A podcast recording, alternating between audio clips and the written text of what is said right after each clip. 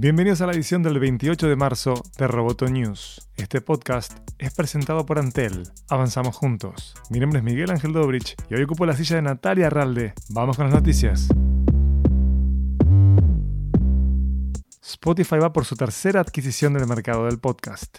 Tras Gimlet y Anchor, Spotify anuncia que sumará a Parcast. Esto es parte de la estrategia de Spotify por dominar en todos los frentes del audio y en consecuencia sumar más suscriptores y vender más publicidad. Parcast es un estudio de podcast abocado a la narración, especialmente de policiales y de misterio. Sus contenidos son consumidos mayoritariamente por público femenino. Según Spotify, el 75% de la audiencia de Parcast es mujer.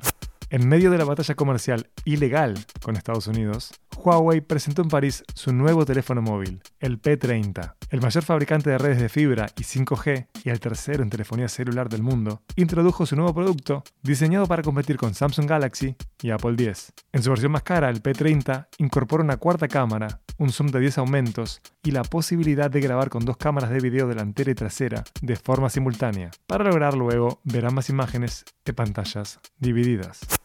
Endel es una aplicación que genera paisajes sonoros, reactivos y personalizados para promover el estar en foco o la relajación. La compañía basada en Berlín lanzó Skills para la interfaz de voz de Amazon, Alexa, y cerró un contrato por 20 discos algorítmicos con Warner Music. Endel trabaja sobre la base de que el sonido tiene un impacto directo en nuestro bienestar y afecta el ritmo cardíaco, la presión arterial y el estado de ánimo. Esta empresa genera composiciones personalizadas en tiempo real para, supuestamente, minimizar las distracciones diarias y prevenir la fatiga cerebral. Pueden testear los discos de Endel en su plataforma de streaming de audio predilecta. En junio del año pasado, Google presentó sus principios en relación a la inteligencia artificial. Ahora el gigante tecnológico va más allá y crea un consejo asesor externo para ayudar a navegar temas complejos relacionados con la ética en inteligencia artificial, incluida la tecnología de reconocimiento facial, y cómo hacer que los algoritmos sean justos. El grupo, denominado Consejo Consultivo Externo de Tecnología Avanzada, incluye investigadores en matemáticas, economía y privacidad, así como expertos en psicología y políticas públicas. El Consejo tiene previsto publicar un informe a fines de 2019. El Parlamento Europeo aprueba las nuevas normas sobre derechos de autor en Internet. Con 348 votos a favor, 274 en contra y 36 abstenciones, el Parlamento Europeo aprobó la nueva directiva de copyright, de derechos de autor, que responsabiliza a las plataformas de Internet por los contenidos de terceros y las obliga a utilizar filtros para monitorear lo que circula por sus redes a fin de evitar sanciones. Termina así la tramitación legislativa de la propuesta, iniciada en 2016.